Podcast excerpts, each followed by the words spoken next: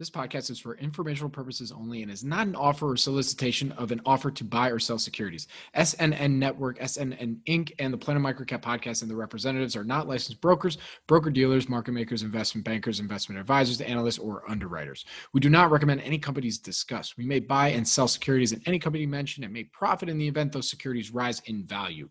We recommend you consult with a professional investment advisor, broker, or legal counsel before purchasing or selling any securities referenced in this podcast. Welcome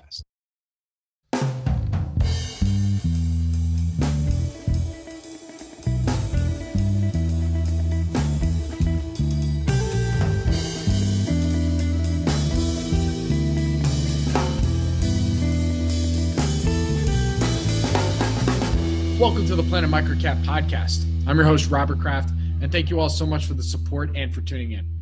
You can follow Planet Microcap on Twitter at Bobby K. Kraft. That's BOBBYKKRAFT. And you're listening to episode 135. If you have any questions or comments, please feel free to tweet at me or shoot me an email at rkraft@snnwire.com. And when you do get a chance, if you like what you hear, please rate and review Planet Microcap on iTunes. It really helps provide feedback for me and spread the microcap message. We have an excellent lineup of podcasts for you this week from the SNN Podcast Network. Epic Guest Week is kicked off with At The Gladiator HC, who joined Maj Sway Don on Avoiding the Crowd podcast to have just really a good old-fashioned investing chat. You know, I'm happy to admit that despite having interviewing them both individually and Maj on many occasions, you know, this is the best interview conversation that I've heard from both of them. And so to go listen to that episode, go to avoidingthecrowd.podbean.com. You can also follow it on Apple at iTunes, and go check out my Twitter stream, and I tweet out the links to all those episodes. Also, this week's episode of In the Market Trenches with Gary and Eric is very fun. Frequent panelist and veteran himself, Stephen Keel, joined the boys to discuss an investing war story. The theme for this week, investing in NOL shells. A little sneak preview, an NOL shell is essentially a company that previously incurred substantial losses over an extended period of time and currently has no business activity. So you're going to learn all about NOL shells and more on this episode, which is a lot of fun. So be sure to check that out on inthemarkettrenches.podbean.com. Same thing with Avoiding Crowd. You can follow that podcast on that website and then also on Apple and iTunes. So, and of course, tune in every Friday morning to watch the latest episode of the Investors Roundtable. Every week, you never know who might be joining our panel or what topic will be discussed. So you'll have to tune in every Friday to find out. Subscribe to the SNN Network YouTube channel to be notified, which is youtube.com/SNN Wire. Now, for this episode of the Planet Microcap Podcast, I spoke with Ben Claremon, Principal Portfolio Manager and Research Analyst at Cove Street Capital. Quick side note, I think I've met more LA-based investors during COVID-19 than before. So definitely an in-person happy hour once things normalize a bit. This was a fun chat with Ben, where we really dig into the many levels of being a contrarian investor. Value investors, for the most part, are natural contrarians looking for great deals in the market.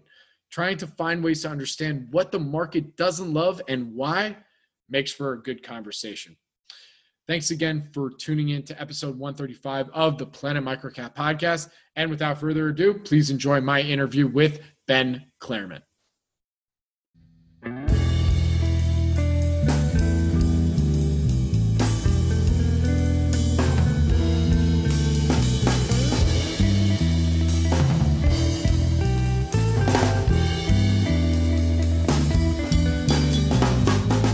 Welcome to the Planet Microcap Podcast. I'm your host, Robert Kraft, and joining me right now is Ben Claremon. He is the Principal and Portfolio Manager at Cove Street Capital. Ben, thank you for joining me today. How you doing?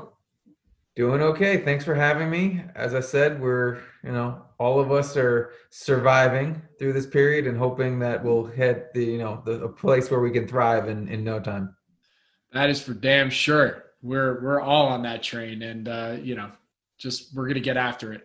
But as a fellow Los Angelino, it looks like, it's getting a little better here, right? I think I just saw the first day in 3 weeks we're down. So slowly but surely. That's right. All right. Let's start with your background. When and where did your passion for investing begin? Yeah. So I took a little bit of a circuitous route to investment management, which in a lot of ways I think is a good thing, because I did a bunch of different things, and had different experiences and exposures that hopefully will help me for the rest of my career. So I'm originally from Arizona. I went to the University of Pennsylvania Wharton School with the primary intention of working my family's real estate business. My family's in commercial real estate in the New York metro region. And, from 14 years old, I was working in the office. I thought this was my passion. I thought this was a path. I thought, I always liked the idea of finding either a unique property that people that were just kind of underestimating, or, finding the right tenant for their building. I mean, there was always this hint of looking for asymmetries or looking for things that people are missing. And so this was before I even knew what value investing was. So I went to school for that and focused on real estate. And it's interesting. Real estate's it's a background that you wouldn't necessarily think is well suited or perfectly suited for investment management. But really, what you are as a landlord, you're assessing other people's businesses to figure out if they would work in your building, right? And so it's like understanding their business, understanding how capitalized they are. Do they have other businesses? What's their experience level? Like so many of the things, like evaluating a tenant is not so different from evaluating a company or a management team. And so I did a lot of that. And then in addition to that, investing in properties and stuff like that, there was always this returns focus, like, well, what can we get for it? So there was a framework that I think works well for investment management. So to make a really long story short, the inspiration came from one of a guy I was living with, was working for a hedge fund, handed me a copy of Ben Graham's book, The Intelligent Investor. That was it. That was a spark. I mean, I know it's a little bit of a cliche, and I know that a lot of people have that story, but there was something about that book that spoke to me, kind of, as I said about my real estate background, I was a value investor before I knew what a value investor was. Without really truly understanding what it would mean to leave the family business and to get a job on the buy side with no experience, I kind of just took a leap of faith. That passion and just the love of the research process and the love of the intellectual challenge of beating a market, which is generally pretty efficient. That was just so attractive to me that I made the jump, and I was lucky enough to get a job on the buy side. Not too well timed in early 2007, but that was it. That was the spark. There was just a moment where I said, I think I can do this for a living. Well, hold on. What page from Intelligent Investor? There must've been a page, right? Come on. Let's get you on Twitter. Let's get that quote out there. I don't know if there was a page or anything specific. I just think it was the idea of that. Wow. I already do this, whether it's in my old baseball card trading days or whether it's in the real estate business. I'm already looking for undervalued assets, and I bring a calm demeanor, a certain conservatism, a long-term outlook, things that I think are really crucial to being a good value investor or investor in any scenario. And so I felt like I had a lot of the hardware and the wiring for it. And then it was this, hey, I could do this for a living, and I could look at companies all the time, and I could meet management teams, and, I could travel to see factories. And that's the coolest part of our job. I mean, sadly you can't do any of that anymore, but in theory, that was the coolest part of our job. And the idea that someone would pay me to do that was like, wow, this is like magic potion, right? You could love what you do. You could, and you get paid to do it, and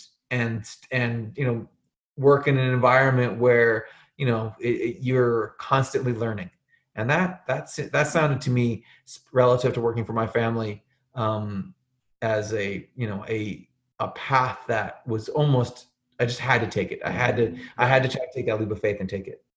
No, you know, it's so interesting. There's quite a few people on here that have, when I ask them that background question, they say, you know, I was a value investor before I really knew what value investing was. It's like, you know, as soon as they read One Up on Wall Street or, you know, Intelligent Investor, Buffett's letters, that's when it's like, me, you know, like you kind of, that spark goes off. It's pretty interesting, huh?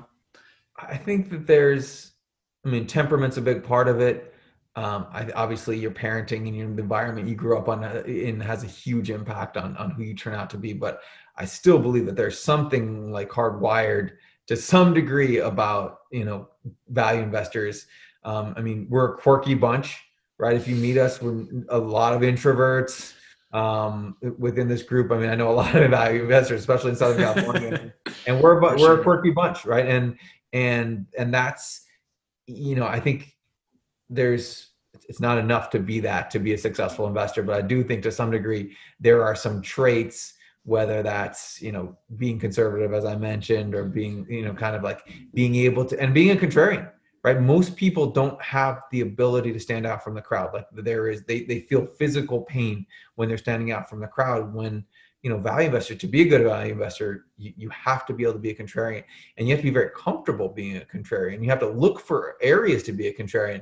And so these are things that obviously nature and nurture both contribute to, but I do think that from a very early age, like I was looking for things that other people, you know, like when the tide's going one way, I was willing to go the other way. And that's been, you know, and that's why, you know, Ben Graham's book and this profession spoke to me to such a large degree. Well, you know, it's an interesting part of that. And this is something that, you know, when I talk to family members, when they ask me what I do, or, you know, when I say what value investing is, and I say very similar things in that, you know, generally speaking, it's very easy to explain it as like, well, try and think like a contrarian. You know, try and think about things that are, you know, maybe really hot right now, you know, what's not so loved. And sometimes that bit, understanding how to think like a contrarian, is really difficult. You know, it's very difficult sometimes to think about, okay, think opposite of what's hot right now. You know, like that's something that you have to really learn and teach yourself. Well, I mean, it all goes down to behavioral biases, right? And so... Right. You think about, you know, there's something called the confirmation bias, where everything when you believe something, whatever it is, and you see, you seek information, and everything, all the information you see only confirms that. And so it is physically painful to look to challenge your own beliefs and to say, no, I need to look for disconfirming information. And this really specifically speaks to when you're looking at a security, right? Especially as, you know, we're a long-only firm. We're not long-short, so we're only looking for things that are going to go up, in theory. So, you know, once you're excited about an idea, and you know it fits all of your criteria of business value and people, you know, there's another bias. It's the endowment effect. Like you kind of own it, and you feel this like, well, yeah. And there's a sunk cost fallacy where like, well, I also look, I've done all this work. I've, you know, I like why and if I've done all this work, then it should be in the portfolio, right? And then you own it more, and you're more likely to defend it, right? And so it's really hard to look at one of your own ideas and be like, well, what's the contrarian side of this? What's the other? What am I missing? Let's find disconfirming evidence. And so it's not there's multiple levels to being contrarian. I think in investment, one, it's looking at things that other people aren't willing to look at, whether it's for structural reasons or for, you know, just some kind of like it's not hot or it's unloved, those kind of things. And then within your own process, you need to be a contrarian, because you need to be able to put the hat on, you know, one, you know, some days you're the long analyst and some days you're the short analyst. And I think to be a good and consistent investor, you have to be able to look at both sides of any investment. And so, you know, there's this, you know, I think that's where it comes down to temperament, and it comes down to, you know, a mental flexibility that doesn't come naturally to people. And I'll give you a little anecdote is that I've got, and we can get into our process, but our process has the contrarian aspect to it, where we have two longs and one short on every idea. So we have a devil's advocate baked into our process. And I've had some friends talk to me about like, well, I love that idea. How can we build that into our process? And I was like, okay, do you have any of that in there now? Do you have the, you know, a person who's whose job it is to criticize his or her colleagues and the people? And my friends were like, well, no, we don't have that. Well, good luck, right? It takes years to build up, right? Yeah. Because, you know, just think about your normal job. Like, you know, let's say you're not in the investment management industry. Let's say, you know, you work for an IT firm. Like, how often are you criticizing your people's ideas and saying they're stupid and saying that you should do the complete opposite, right? Like it's just not part of the culture and it's not part of the process. So, you know, we build that in intentionally, but as I say, like to do it consistently and to do it well and to have people not have their egos hurt, for people to embrace the process, it takes a while and you have to build it over time. Absolutely. And so that's, you know, it's an evolution and no process is ever perfect, but we're 9 years into trying to perfect that. No, I like that. That might be the title for the show. This episode is the multi-levels of being a contrarian investor. Yeah, I like that. I like that. That's a good ring right there. So Ben, one quick follow-up before we get into your process and strategy a little bit later. You know, you mentioned that the fund is a more long-only strategy, and this is something that I brought up a little bit on the show, and that's been talked about. How you know, most investors on here do a lot of due diligence on, you know, many different ideas and go down the road and spend a ton of time and doing it. And, you know, some of those investors have a short strategy as well, so that even if they're looking at a company that may not totally fit their criteria, but might be a good short, they have that embedded in like, okay, we'll short this. You know, how have you been able to get to the point where you're like, okay, I'm okay with doing all of this groundwork for an idea that I might not necessarily end up taking a position in? You know, how did you get to that process or to that point? That's a good question. And it's definitely an evolution. So let me describe how I think about investment management and how I think about time allocation. So I do think that time management is one of the, I don't know, top three most important traits or skill sets that you can that you could cultivate as an investor, because there are thousands of stocks out there and there's always more than you're ever going to be able to look at in your entire life, right? And so triaging and figuring out what to spend time on is very difficult, right? And because it's not like, you know, anybody rings a bell, it's interesting and these other things are not interesting, right? Like you have to do a fair amount of work to even get there. And so, you know, I think the first thing you have to do is have a very, be willing to use what we call the too hard bin very liberally. And what the too hard bin is, and this goes back to a Buffett idea of when, you know, of a company where you read the 10K and you have to read it 3 times to have any idea what they're doing. Right? It's so complex and it just seems like, yeah, it probably looks cheap, but it's so complex that you're not even sure how they're making money, or you're not sure, you know, what the business model is. If it's that difficult, put it in the too hard bin. And the too hard bin it becomes a list of companies that's just, it's not worth your time. Right? And so I think that's one thing you have to do. The second thing you have to do is you have to be willing to cut your process off when it gets to, you know, don't go through the entire process to figure out that if this isn't something you want to own. So first of all, you have to have some kind of thought of like, this is a kind of stock that I would like to own in my mind. I mean, I'm speaking for most of Cove Street, you know, because we have a, and we can talk about this, but we have a paradigm where we invest in both Buffetts and Grahams, with a Buffett being a compounder with a moat that's getting more valuable every day, and a Graham stock being more of a cheap, okay to decent business that will benefit from mean reversion. In my evolution, I've started to focus more on Buffett stocks, just because I sleep better at night with businesses that I know are getting more valuable every day. So, you know, if you get to whatever, you're 3 days into a research process and you don't think that this fits with what this thought of what a Buffett stock is in your mind, you got to be willing to cut that short. Right. And realize that, and to get into your question a little bit, you're still building intellectual capital, right? You've read the K, you started a model, you know, you've talked to management potentially, and you have notes on that, and it's in, you know, it'll be in your files forever. And the other thing is, maybe there's something about this particular business, whether the way it's run or it's, you know, the where its plants are or the management team, that is not interesting to you. But what if the industry is really interesting? And so we see that a fair amount, whereas we're doing work on one company and there's something about it, whether it's the balance sheet, for example, like, well, I love this business, but it's 5 times levered, and that's not really, we're not really comfortable with that. Or industry structure looks great, but this management team clearly, you know, is stealing from you. And so, but, and then you look and say, well, who do they compete with? And sometimes you're looking at, you know, you find a mediocre business, you're like, wow, these guys are awful. Who's eating their lunch? And you look across the aisle and you see their competitors. And so my point is that, you know, as long as you are being diligent and doing deep research and unearthing information about a business, especially if it's, you know, outside of what the sell side tells you and what management tells you, you know, you're building intellectual capital that you can use going forward and with other ideas. And then maybe the third thing is,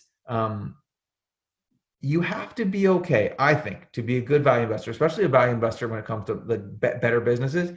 You have to be okay doing a lot of work, getting to a point where you're willing to make an investment decision and wait on valuation. So you say to yourself, I really like this business. I really like the management team. The value is just exorbitant. And I'm willing to wait until value gets to X, whatever X is. And so you do the work beforehand, and you figure out whether you want to own it, who's running it, is it getting more valuable every day, set a price target, and then be patient, because the market will give you opportunities. Like, who would have thought March 2020, right, where great Buffett businesses for about a 2-week period or maybe even 10-day period were cheap again, right? And that has not been the history in recent times. So, you know, you have to be willing to do the work beforehand, and not feel like it's a waste because you didn't buy it that day. If you spend, and so we have what's called the Buffett list, is a list of businesses that we love to own at some point. And the list is created almost irrespective of valuation, right? These are just great businesses, and just assume that valuation will fluctuate at times, and you will have opportunities.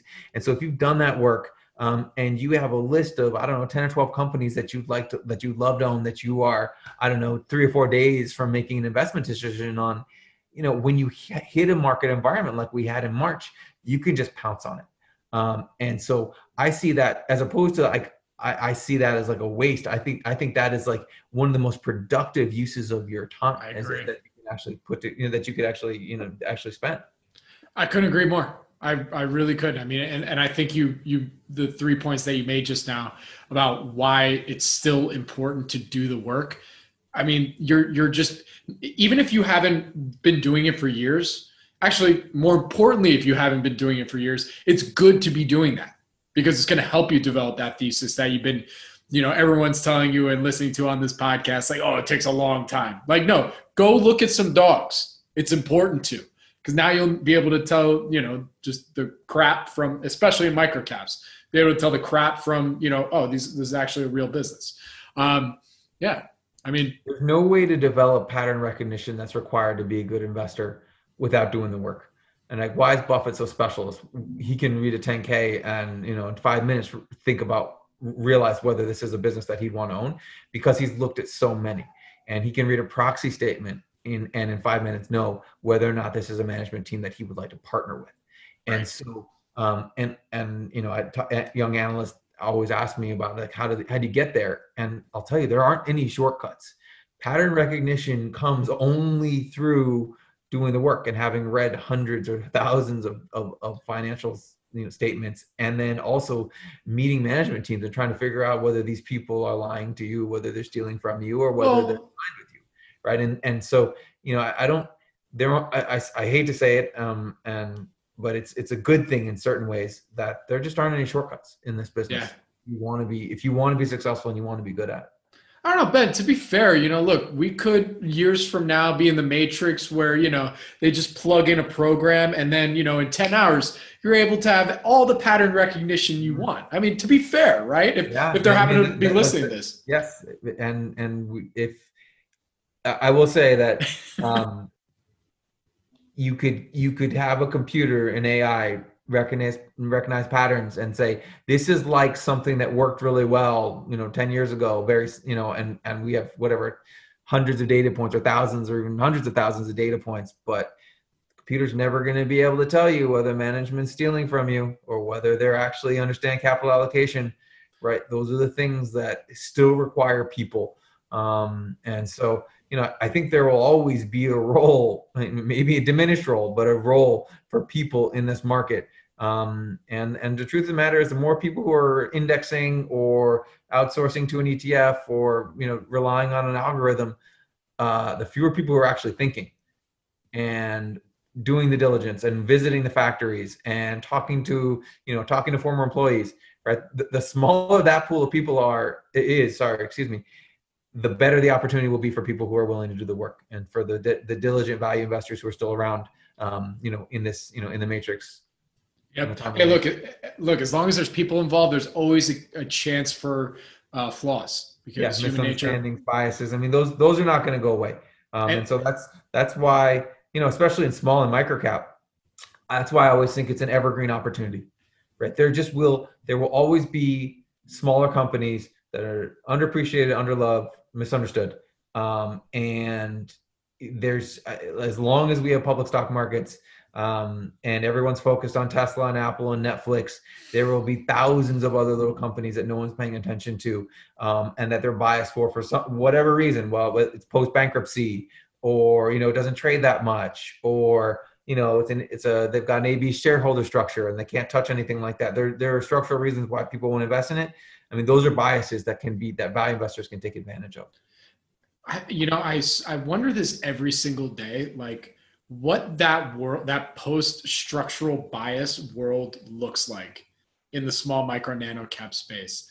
It's fascinating to think about because I'm really curious, like, what would happen if like the next generation of investors comes in and like, what, who cares? It's illiquid. I don't care. Or, you know, post banks, whatever, you know, like actually they don't care about that because they're just looking at the underlying businesses. You know, I don't know. It's a very interesting world to imagine. I wonder what that could look like. I don't know. What do you think? What could it look like?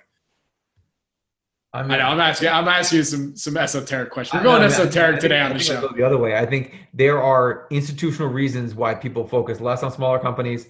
You know, especially as all of the money kind of in the industry funnels up to the largest funds, right? And, you know, whatever, like or private equity, right? All the money's going there. There's fewer and fewer smaller investors out there who are willing to cap their assets, and, you know, especially in microcap. Like, if your microcap strategy, you probably $200 million is probably your cap.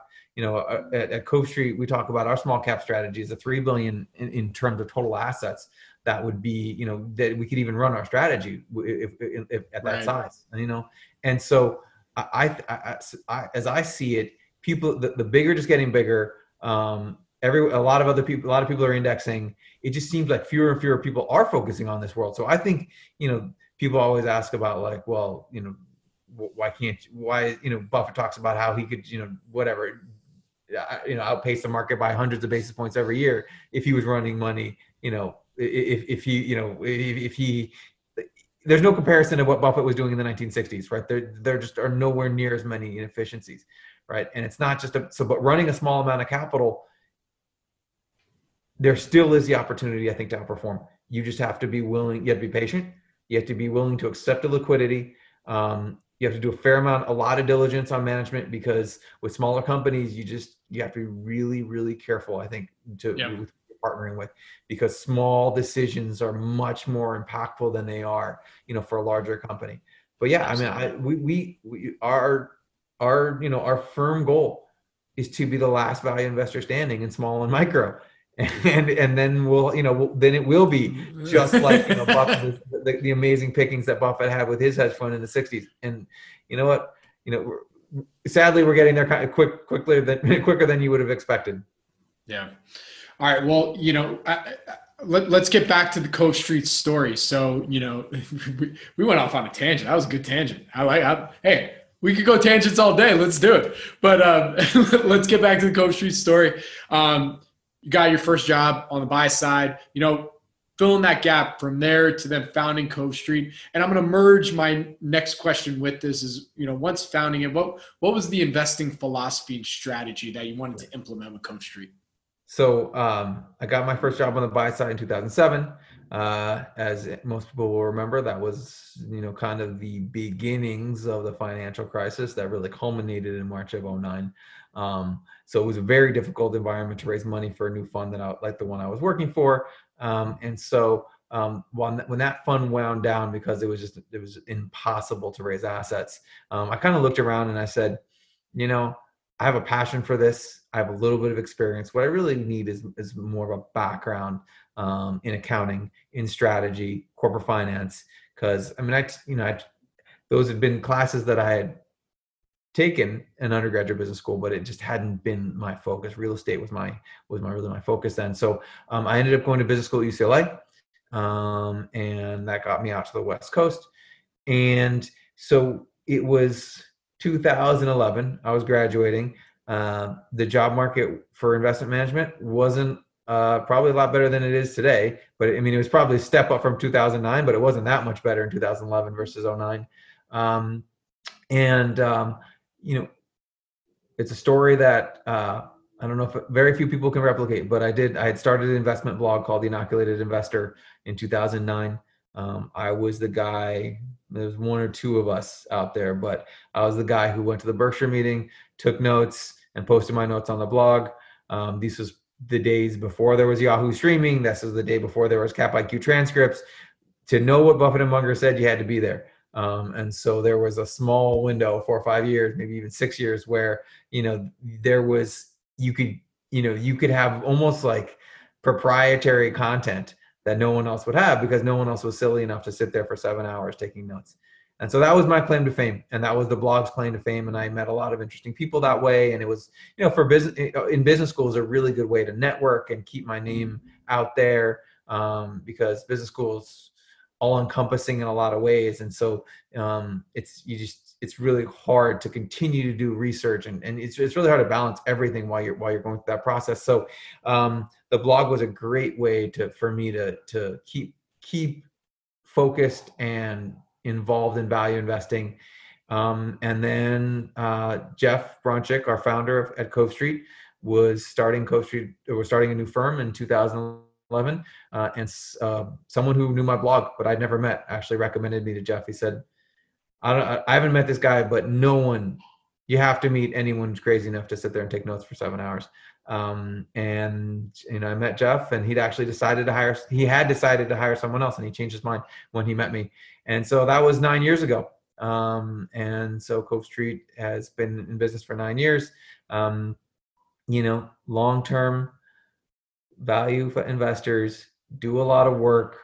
I mean, we can talk about the philosophy, but it's really think long-term, be willing to act, you know, when you see the opportunities, and concentrate on your best ideas. And, you know, it's nothing about the process has changed. I'll give Jeff a lot of credit. I mean, like, it's evolved, right? But that's very different. I mean, processes should always evolve and get better. You should recognize additional biases, and you should add aspects of your process to mitigate those biases. But the foundation hasn't changed. And you know, we come to work every day, you know, focused on doing deep diligence, focused on partnering with people who, you know, we can trust.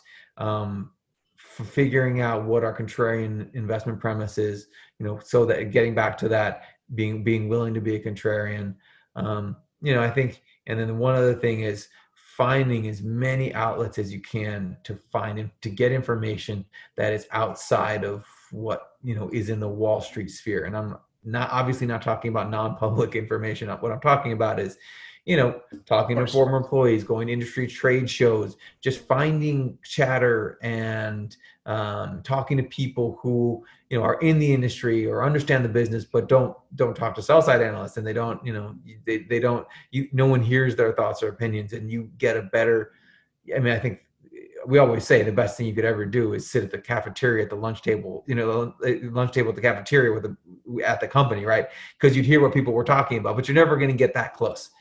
But you can get close by talking to formers, by talking to industry experts, by visiting the company. You can get, you know, and walking the plants, you can get a sense of who these people are.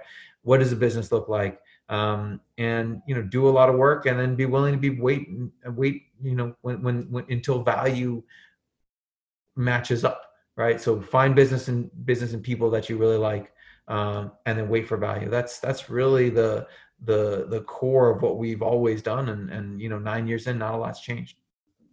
That's awesome. That's, I mean, hey, you stick to your guns, you stick to what works, you know, and you deviate a little bit based on the time period, right? I mean, that's more or less it. Yeah. I mean, we try to be mentally flexible.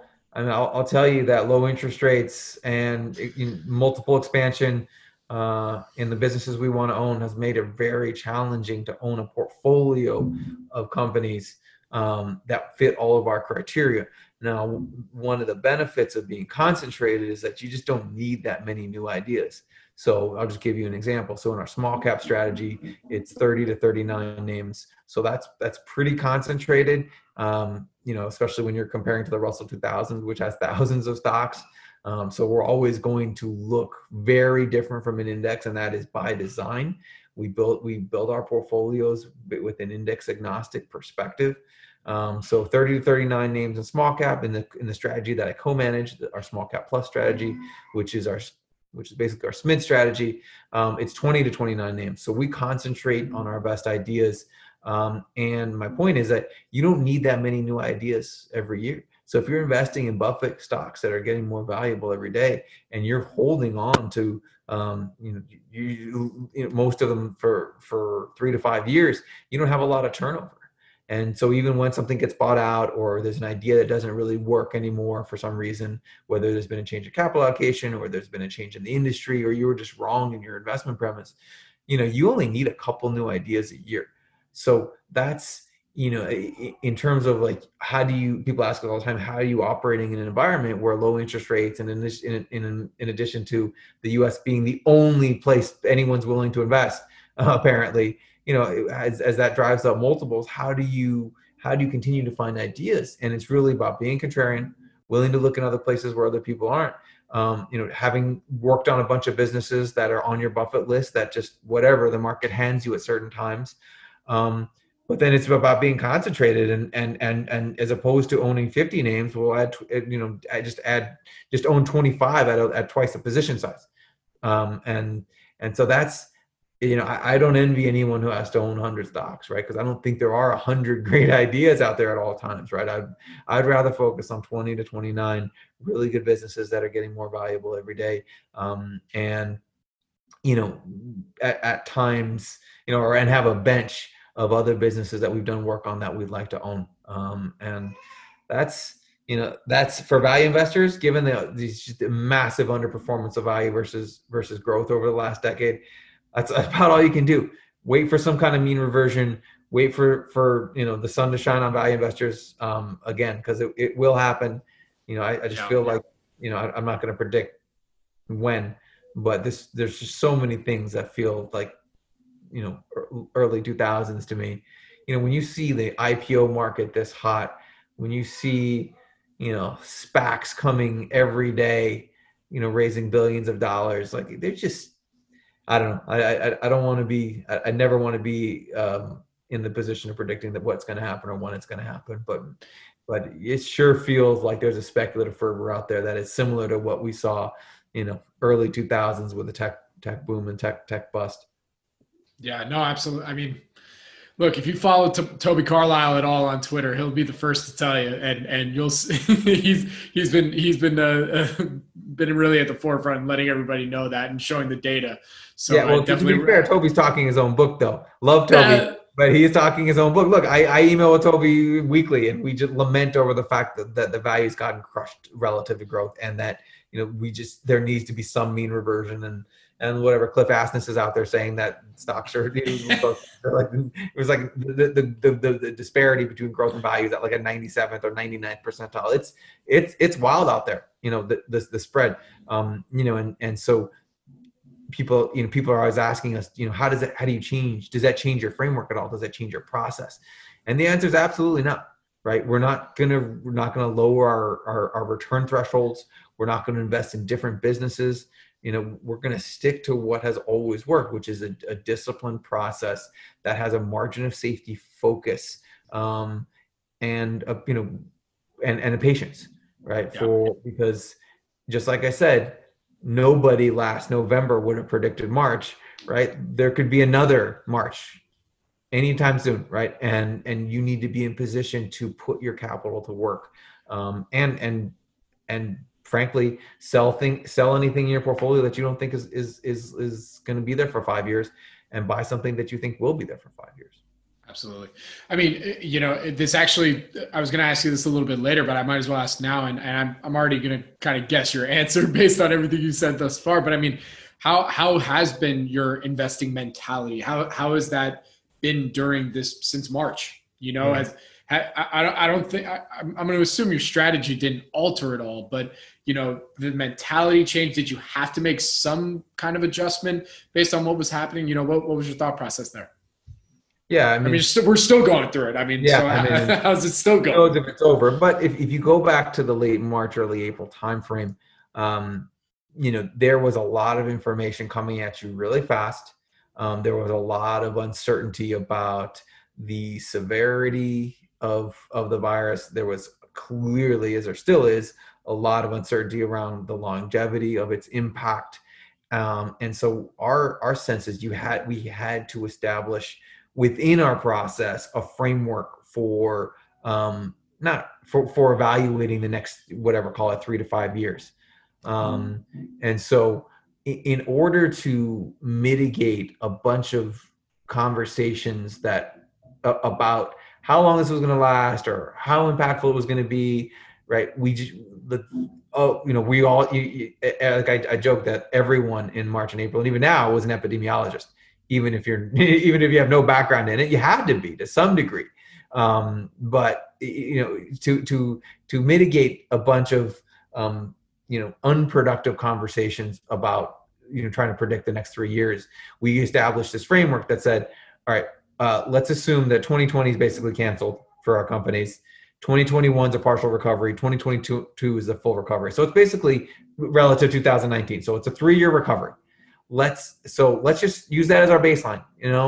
We didn't know a whole lot, and we still don't know a whole lot, but that seemed like a conservative framework from which to approach the markets at that point. And so that's what we did, and we employed that framework.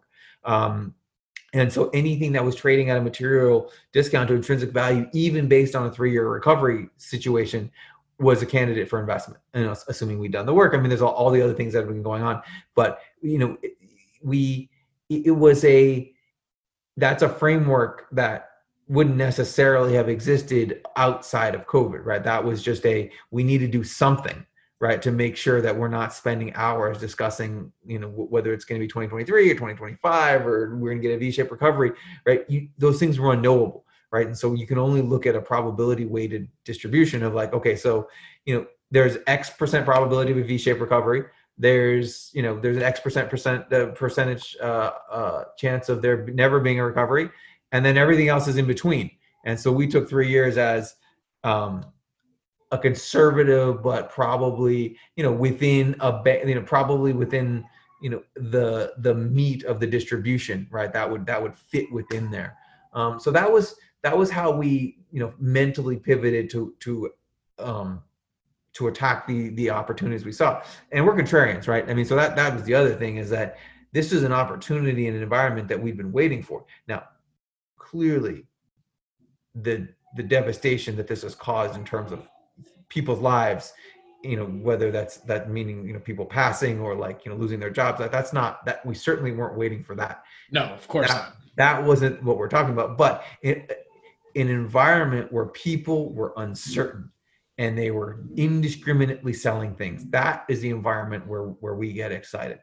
And so we set this conservative framework up with a focus on that three-year recovery plus balance sheet, right? Saying like, we need companies that have the ability to survive for the next 3 to 5 years, right? We don't want immediate liquidity issues, right? We had with a thought that most lenders were going to do exactly what they did, which was kick the can down the road, eliminate covenants, give people waivers. Like, I mean, we knew that was going to happen. I mean, there was no way that the lenders wanted the keys to all of these businesses, right? And so it was a useful framework to say, we're not going to just invest in a bunch of businesses that could go bankrupt and hope that their lenders will give them waivers. But I think it was valuable to say, in most scenarios, if this is just a liquidity issue and not a solvency issue, lenders are going to kick the can down the road. And that's precisely what we've seen. I mean, if you look at the covenant waivers at some, like event stocks like Live Nation or F1 Racing, I mean,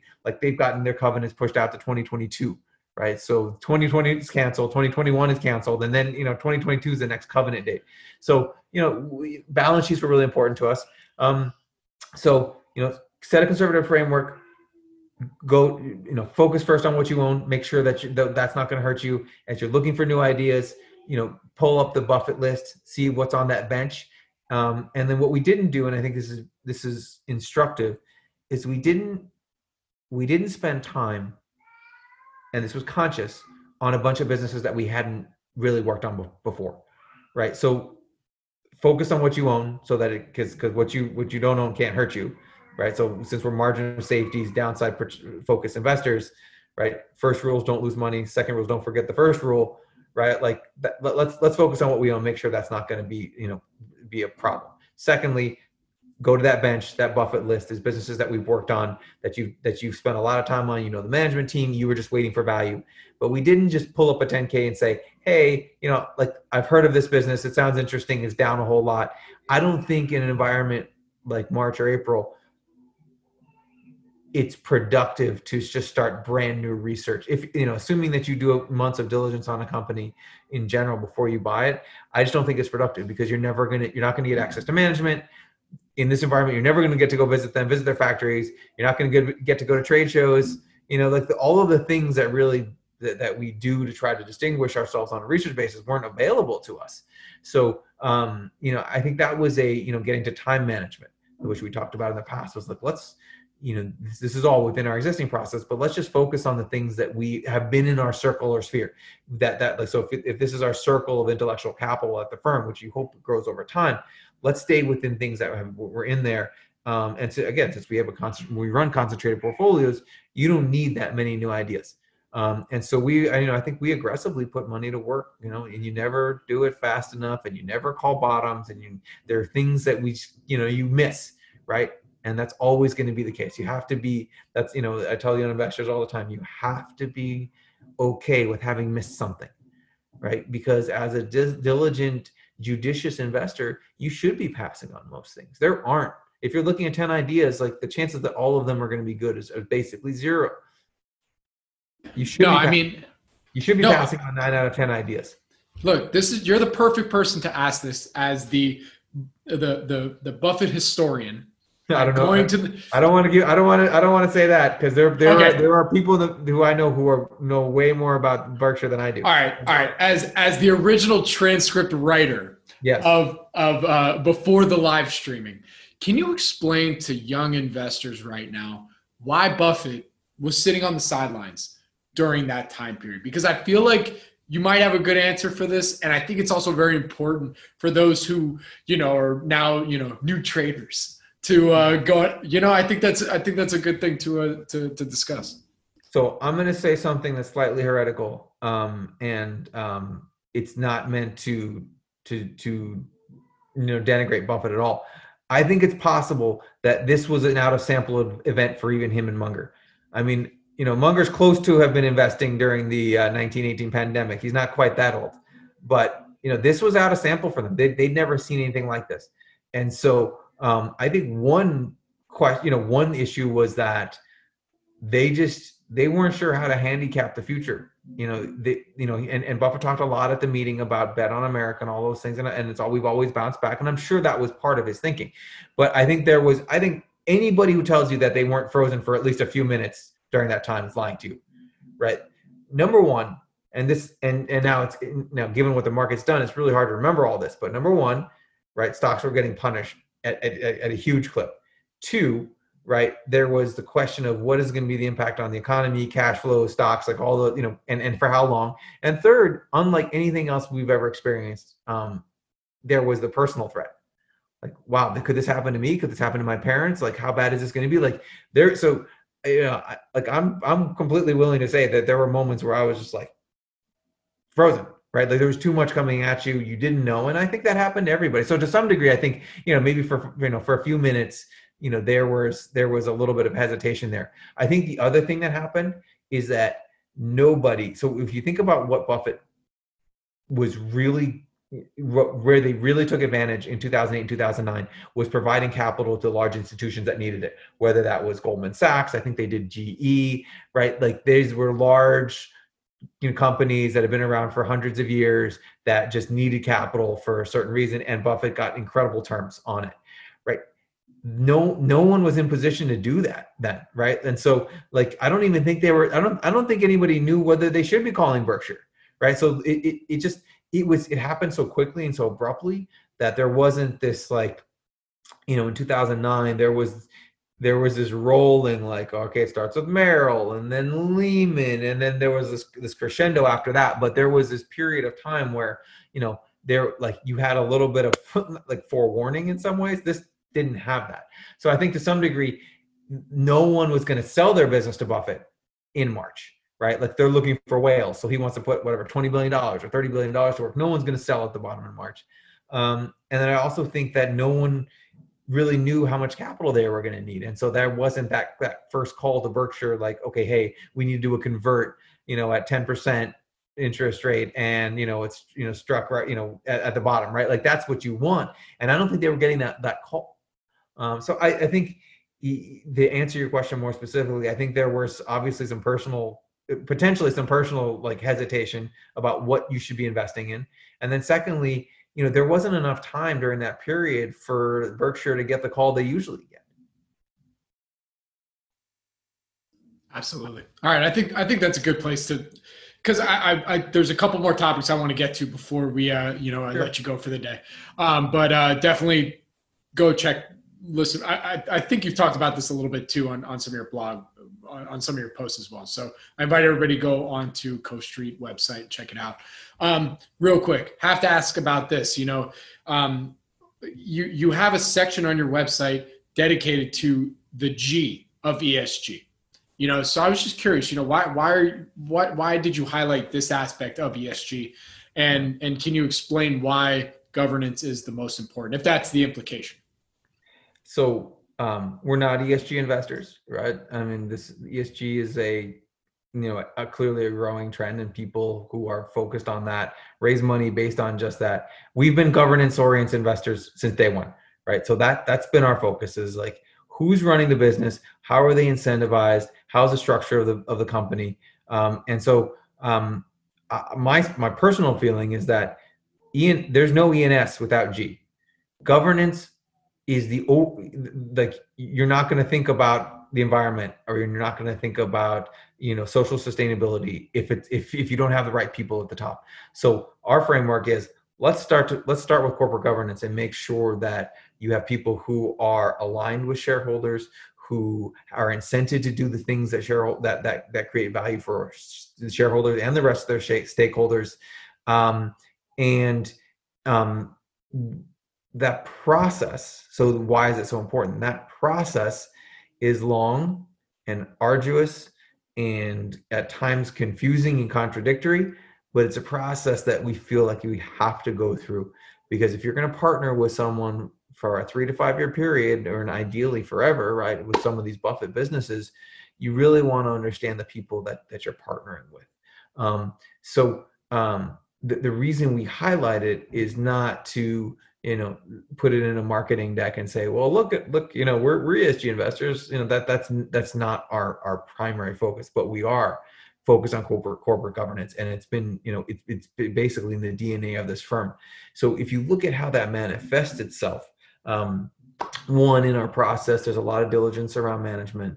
It's, you know, it starts with a proxy statement, but then it goes to former employees. It goes to, you know, scrutinizing M&A, capital allocation, looking at how returns have trended over time.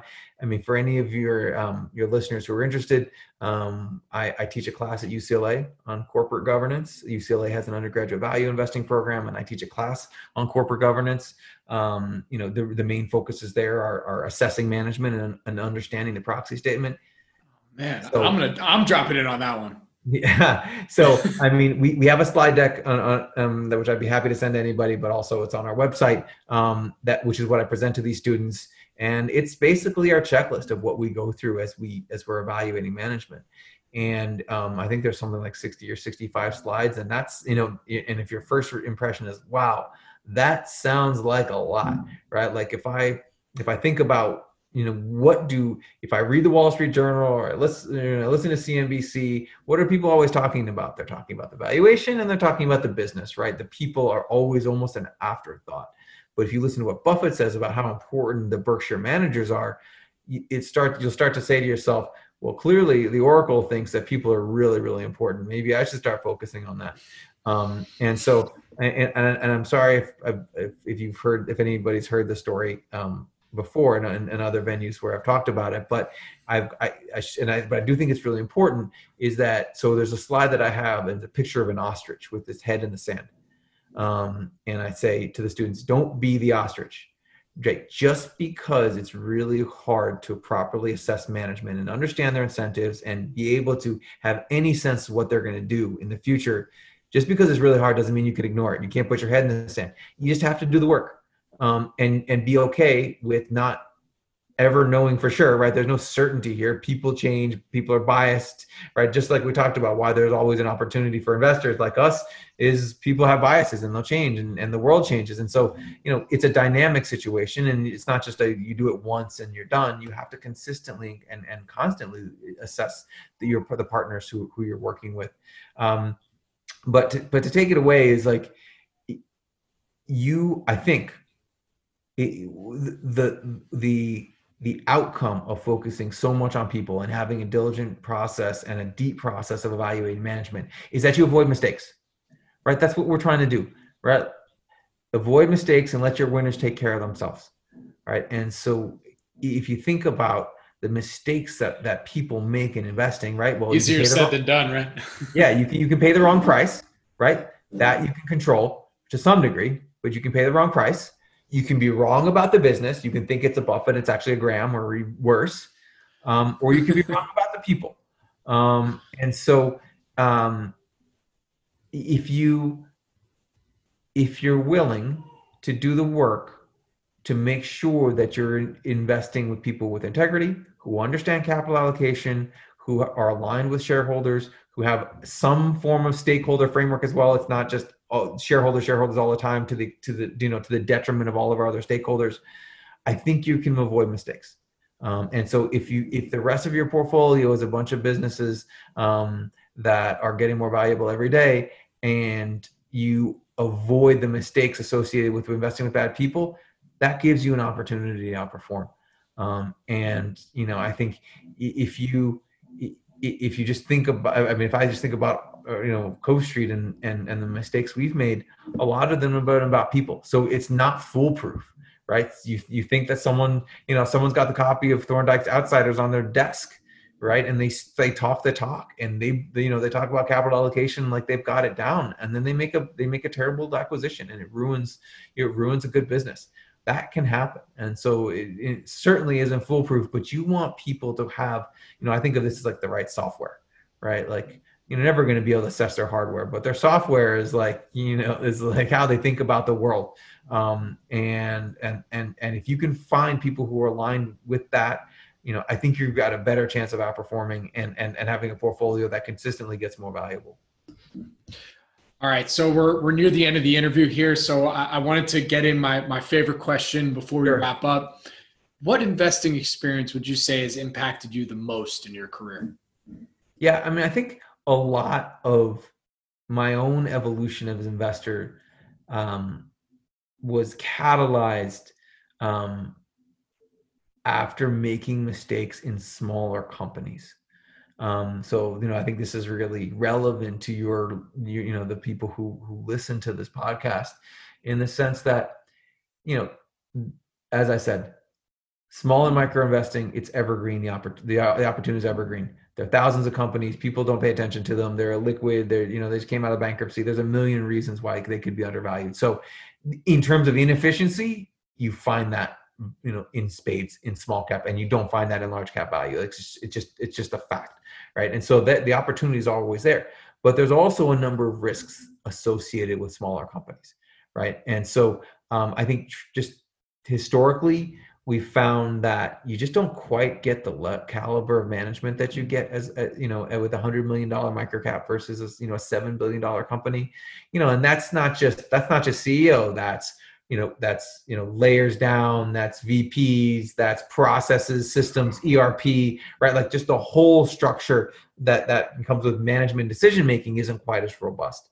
And so, I think we and I'm saying me have made mistakes in businesses that either had customer concentration, or the total addressable market was just, was just like one end market or one country, and they didn't have diversification required. So I always say it this way, like the losing money in some smaller businesses taught me you need to invest in a business that can take a punch, right? And so most large businesses, so if I'm a multi-segment multinational, with $12 billion in revenue, if one of my segments is down 30% in the quarter, unless I'm 10 times levered, I'm probably not going bankrupt, right? But if I'm a $40 million revenue business that's tied to one customer or has 80% with one customer, and that customer walks away, well, you don't have a leg to stand on after that. And so, I'm not talking about any concrete examples, but I'm just saying is like, invest in businesses that can take a punch. And so that means they have a balance sheet that can survive. That means they have a diversity of earnings that can survive. And they have a management team that's flexible enough to survive if you take a punch. And so that concept of, just survivability and, the magnitude of what magnitude earthquake can you actually survive? Has led me to focus on better businesses and slightly larger businesses. And so this is certainly not a reason not to look at smaller businesses, but it is, I think, a reason to be very judicious and careful about like the kind of businesses you'll invest in, as they, as just by definition, smaller companies have, a smaller total addressable market, or they just don't have as many, they may not be any international businesses, or they're only one segment, or they have a customer concentration. Just be careful there. And if you're coming up with a bunch of businesses that have all of those exposures, put them to the side and be patient and look for better businesses. I want to give a standing ovation, but I think I don't want to piss off everybody who's just listening to the audio version of this. But Ben, I think we're there, man. Let's where can people go and find everything they need to know about you, Cove Street Capital? Do you have a Twitter handle, right? I think you do. Toby made fun of me because after I did my interview with Toby, I tweeted for the first time in 5 years, and he's like, "Wow, pretty active there." Twitter's not my thing, but CoveStreetCapital.com. We have a thought section on our blog. We're pretty active there. I've done a number of podcasts, so you can hear more about how Cove Street thinks about the world. We're pretty out there. We're an open book in a lot of ways, and I think we in an industry where there's especially the New York hedge fund crew, which is just so secretive about what they do and how they think and what they own. Like I mean, that's a different world. I mean, we're long only. You can see what we own all the time. You can, we're pretty transparent about our stocks. We're willing to post on our blog about our stocks. We're willing to talk to you about like how we approach business value and people. And so, we like for potential partners, and clients and existing clients to know what we're thinking and to understand the frameworks we're using. So you'll see if you go to our website, a lot of information. In our FAQ section. for example, you can get a list of the like really good questions we've gotten from potential clients and consultants, right? So like we're pretty open and transparent, and you know we like to share our kind of quirky culture with as many people who will take it. So CoveStreetCapital.com, you'll find a lot from me and a lot of my colleagues as well. Awesome. Ben, it was an absolute pleasure, man. I'm so stoked that you took the time to talk with me today. And I look forward to seeing you maybe on the Investors Roundtable soon. Yeah, you're the man, dude. I really appreciate it. Appreciate it. Thanks for the time. I'd love to do it again and look forward to the day where you and I can actually hang out in person. I mean, I can't tell you how many new LA investors I've met during time of COVID. It's insane. And like, I didn't even know. We'll all get together and have lunch together at some point. Oh, that would be fun. That would be really fun. All right, brother. Take care. Thanks. Stay safe. You too. Yeah, no, we don't own any of the stocks that we discussed today. This podcast is for informational purposes only and is not an offer or solicitation of an offer to buy or sell securities. SNN Network, SNN Inc., and the Planet MicroCap Podcast and the representatives are not licensed brokers, broker-dealers, market makers, investment bankers, investment advisors, analysts, or underwriters. We do not recommend any companies discussed. We may buy and sell securities in any company mentioned and may profit in the event those securities rise in value. We recommend you consult with a professional investment advisor, broker, or legal counsel before purchasing or selling any securities referenced in this podcast.